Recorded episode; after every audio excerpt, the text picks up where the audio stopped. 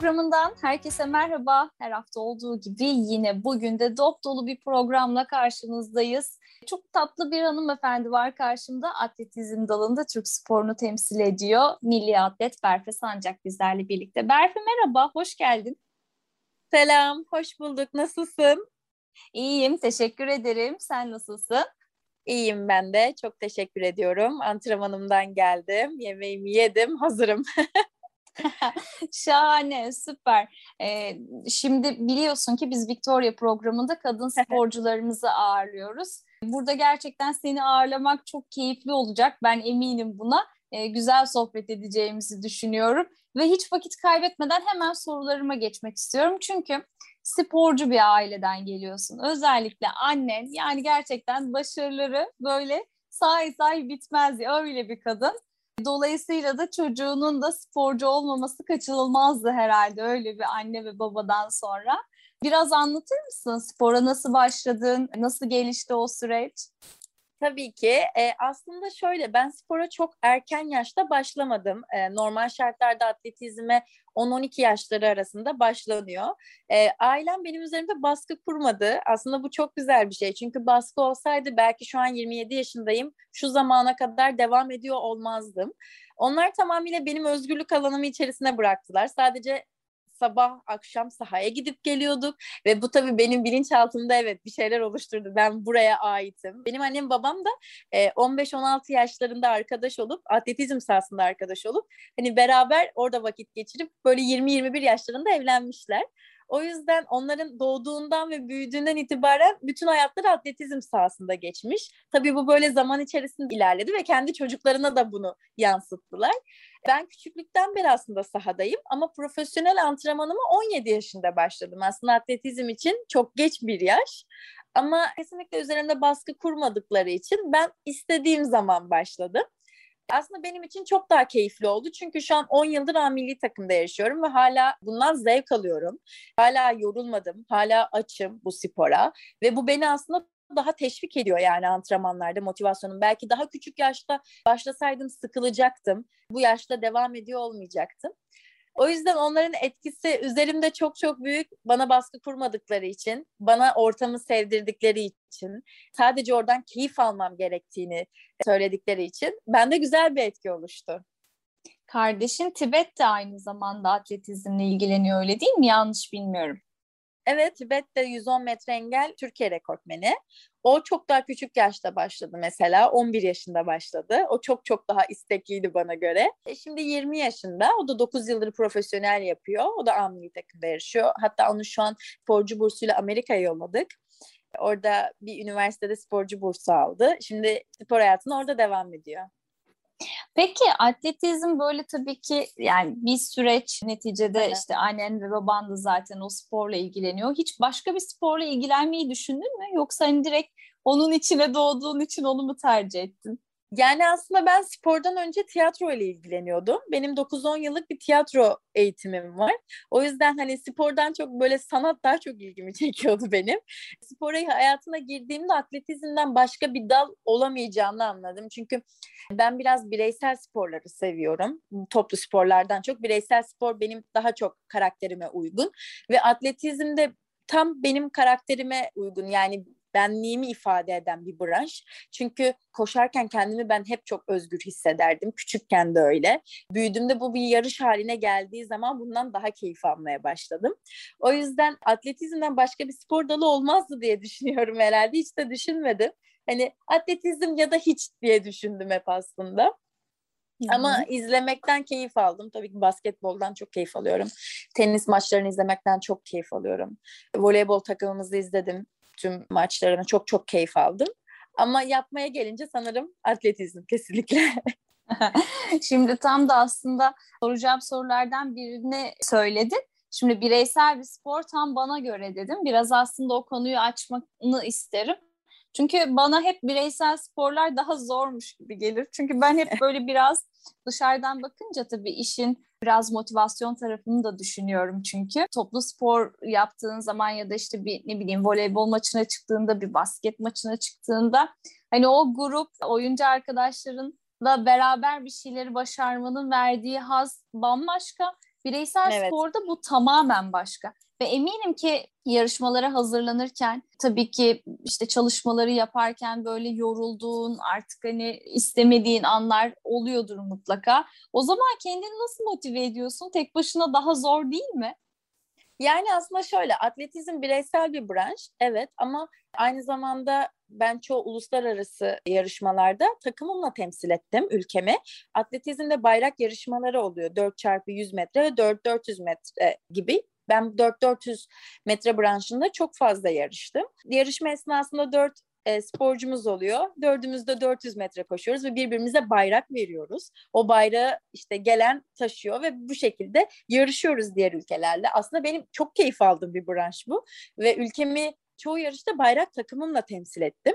Aslında bireyselliği çok seviyorum ama tabii ki takımımla yarışmaktan ayrı bir keyif alıyorum. Çünkü o yurt dışı yarışlarında takımla yarışma hazzı bambaşka bir şey. Çünkü orada içine milliyetçi duygular da giriyor. E, takımla bir olma duygusu geliyor. Yani benim beni çok heyecanlandıran bir branş özellikle bayrak yarışları.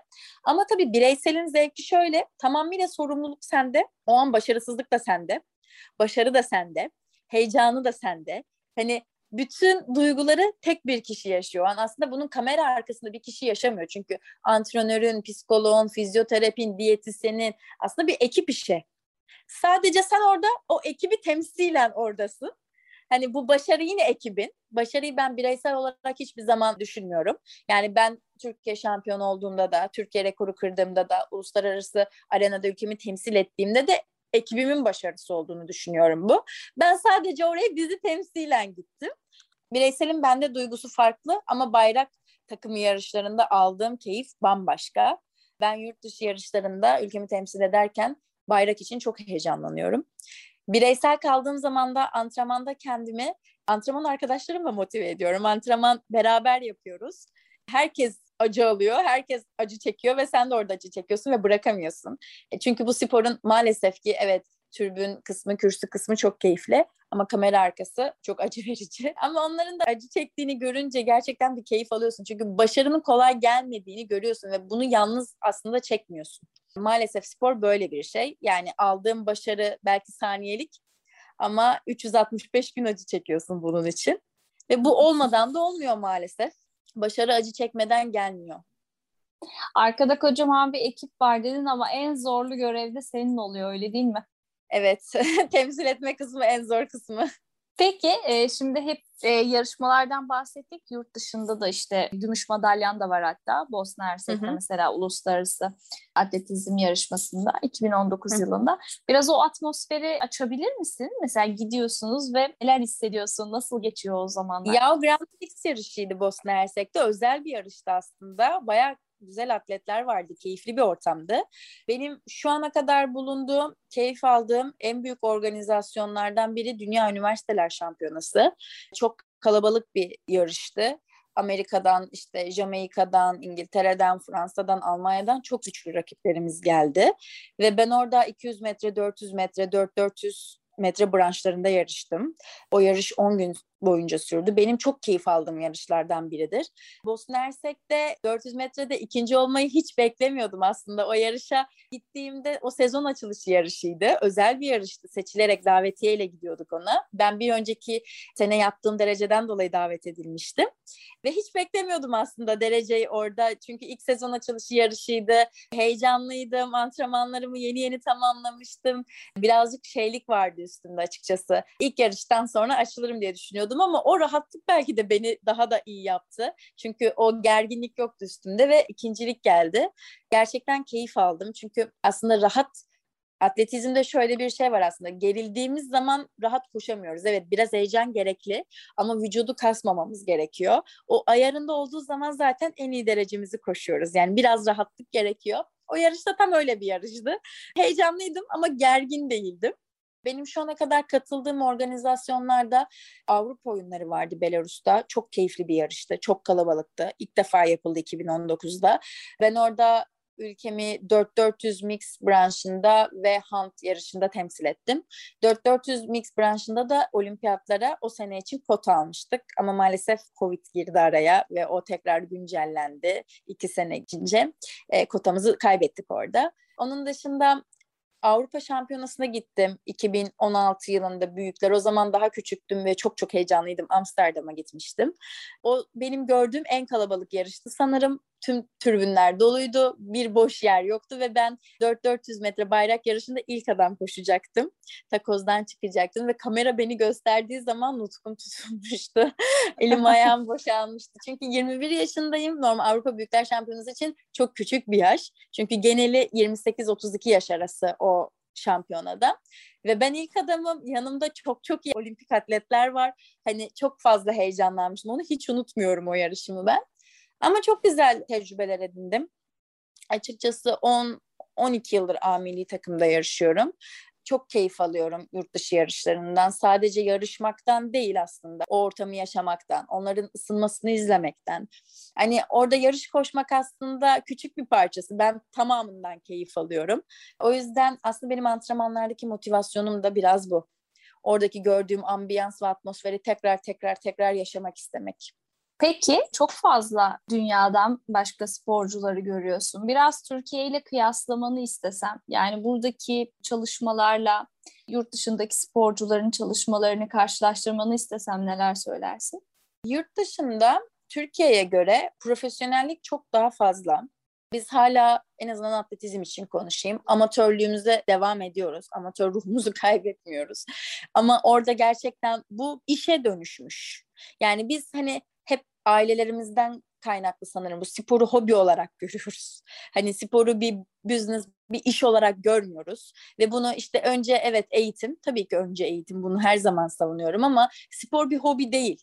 Çünkü şöyle spor gerçekten aslında bir meslek. Yani yurt dışında atletler bundan çok ciddi para kazanıyor. Vaktinin çok ciddi kısmını buna ayırıyor ve eğer yetenekliyse ve çok çalıştıysa da yani bir olimpiyat şampiyonu olmak hobi olamaz. Yani dünya şampiyonasında finalist olmak hobi olamaz. Bu çok ciddi bir zaman. Yani nasıl işinizde ilerlemek için çalışmanız gerekiyorsa, buna vakit ayırmanız gerekiyorsa ve karşılığında para alıyorsanız aslında spor böyle bir şey.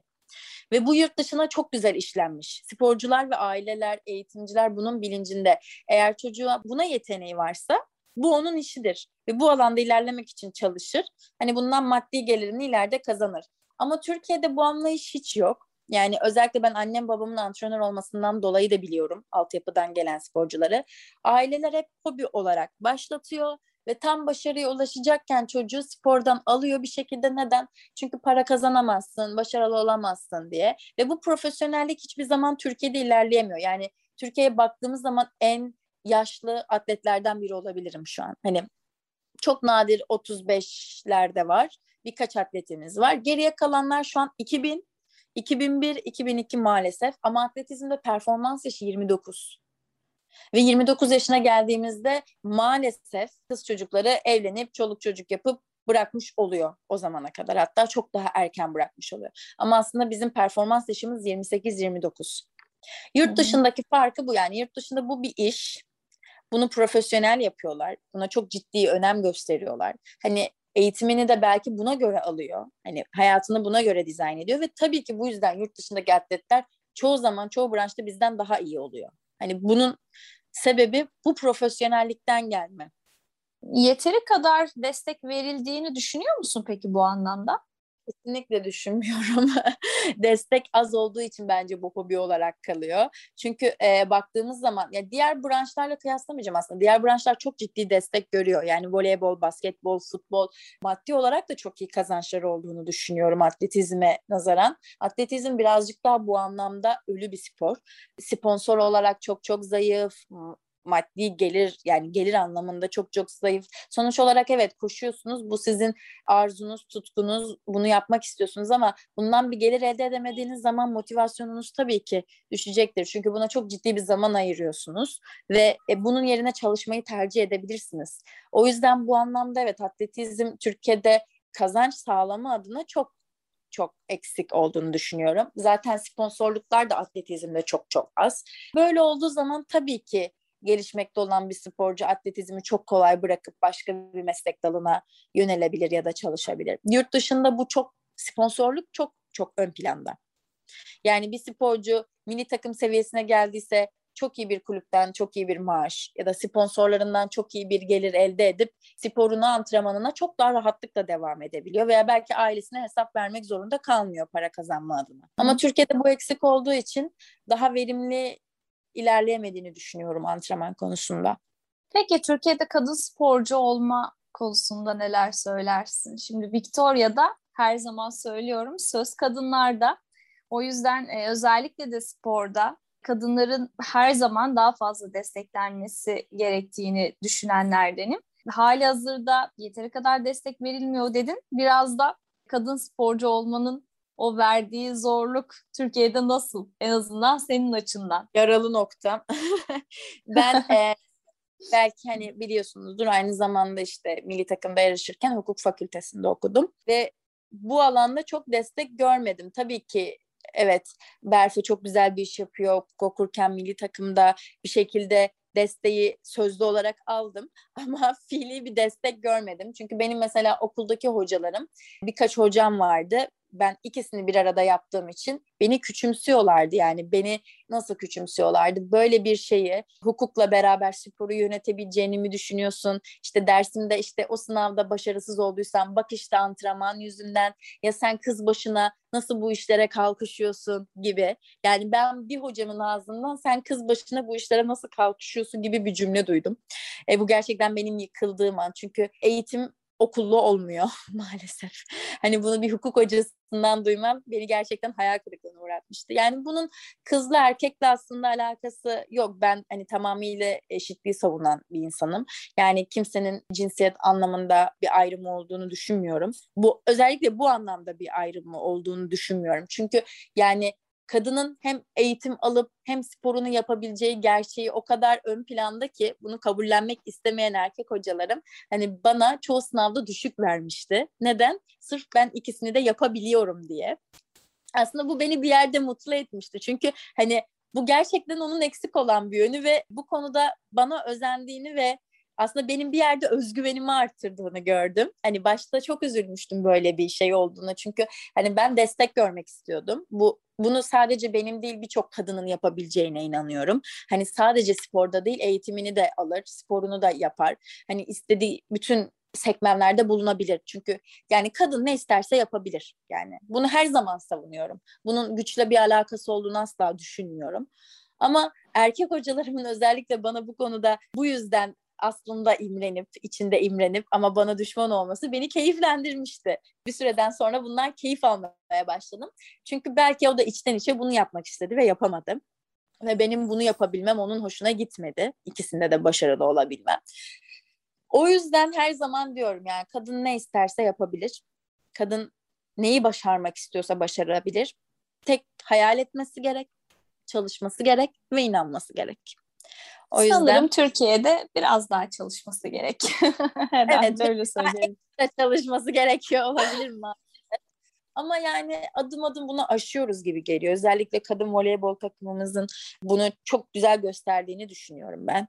Güzel başarılar getirdiler bu sene ülkemize. Hani en azından bazı şeylerin artık daha gün yüzünde olduğunu yani buna bağlı olarak alttan gelen genç kızlarımızın bunu örnek alarak daha iyi hedefler koyup kendine güveninin daha iyi olup daha iyi şeyler yapacağını düşünüyorum. O yüzden devam. devam. Şahane, şahane. Müthiş bir cevaptı. Gerçekten çok teşekkür ederim. Ayrıca dinleyicilerimiz adına da teşekkür ederim. Çünkü biz yani her zaman ben inanıyorum ki bizim dinleyici kitlemiz zaten senin söylediklerini e, hani e, hem fikir olan insanlar ve, ve söylediklerini de destekleyeceklerdir. O yüzden ben bu programda aslında bu konuların böyle cümleler kurarak konuşulmasından yanayım. O yüzden teşekkür ederim bu soruya böyle bir yanıt verdiğin için. Voleybol dedik, kadın voleybol takımı hakikaten bizi o kadar çok gururlandırdı ki yani izlerken böyle e, tüylerim diken dikendi. Hadi hadi diye e, bütün maçları takip ettim. Hazır konu oradan açılmışken biraz senin de olimpiyatlar hakkındaki görüşlerini merak ederim. Elbette sen de takip ettin. Neler düşünüyorsun bu sene hem Türkiye'nin performansı hakkında hem de genel olarak nasıl yorumlarsın? Olimpiyatlar en iyi performans aldığımız olimpiyatlardı. Başarı anlamında her branşta takip ettiğim kadarıyla Rio'ya göre çok çok daha iyi durumdaydık aslında ki iki sene bir Covid geçirmemizden sonra hani performans olarak aslında maalesef düştüğümüz bir dönem oldu. Hızımızı kestiğimiz bir dönem oldu istemesek de. Ama buna rağmen diğer olimpiyatlara kıyasla çok daha iyi başarılar elde ettik. Aslında Türk halkının böyle olaylarda motivasyonun artmasına bayılıyorum ben. Çünkü biraz e, bizim halkımızda şey var böyle zorluklar geldiği zaman daha da motivasyonunu arttırıp daha da böyle gücüne gü- güç katması, daha çok çalışması bizim halkımızda var. O yüzden ben bunu buna bağlıyorum. Yani sporcuların zorluk geldiği zaman hatta ben daha fazla antrenman yaptığını düşünüyorum. Ya ben özellikle öyleydim. Bize ilk yasak geldiği zaman normalde antrenmanım iki saatse yapamıyorum, istediğimi yapamıyorum diye antrenmanlarım üç buçuk saate çıkarmıştım bir şekilde. Hani yetmeyecekmiş gibi geliyordu. Bir zorluk olduğu zaman bizde e, daha fazla performansımızı arttırmaya yönelik motivasyon, hırs, azim, çalışma duyguları artıyor. Ben açıkçası buna bağlıyorum. Bu dönem çok iyi çalışılmış. Yani diğer branşlarda da aynı şekilde çok iyi madalyalar aldık, çok iyi başarılar aldık. Eksik bir yanımızın olduğunu düşünmüyorum antrenman anlamında. Atletizmde de öyle aynı şekilde. Voleybolda da öyle. Diğer branşlarda da öyle. O yüzden bize iyi geldiğini düşünüyorum ve Türk sporunun daha iyi yerlere geleceğine inanıyorum. Bu çok belli. Adımızı duyurmaya başladık bile. Rahatsızlık vermeye başladık bile çoğu yerde. Ve çok daha iyi yerlere geleceğimize inanıyorum.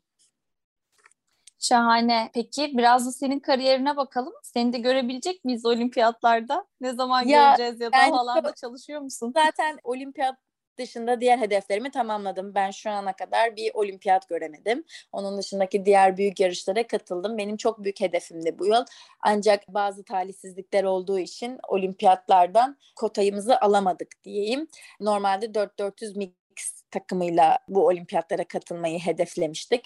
Ancak bazı olaylardan dolayı kotamızı alamadık maalesef ülkeler bizi son anda geçti derecemizi. Bu sonuçta 16 kişinin katıldığı bir e, yarışma. O yüzden 17. olduğun zaman adaya veda ediyorsun ve her an e, elenebilirsin.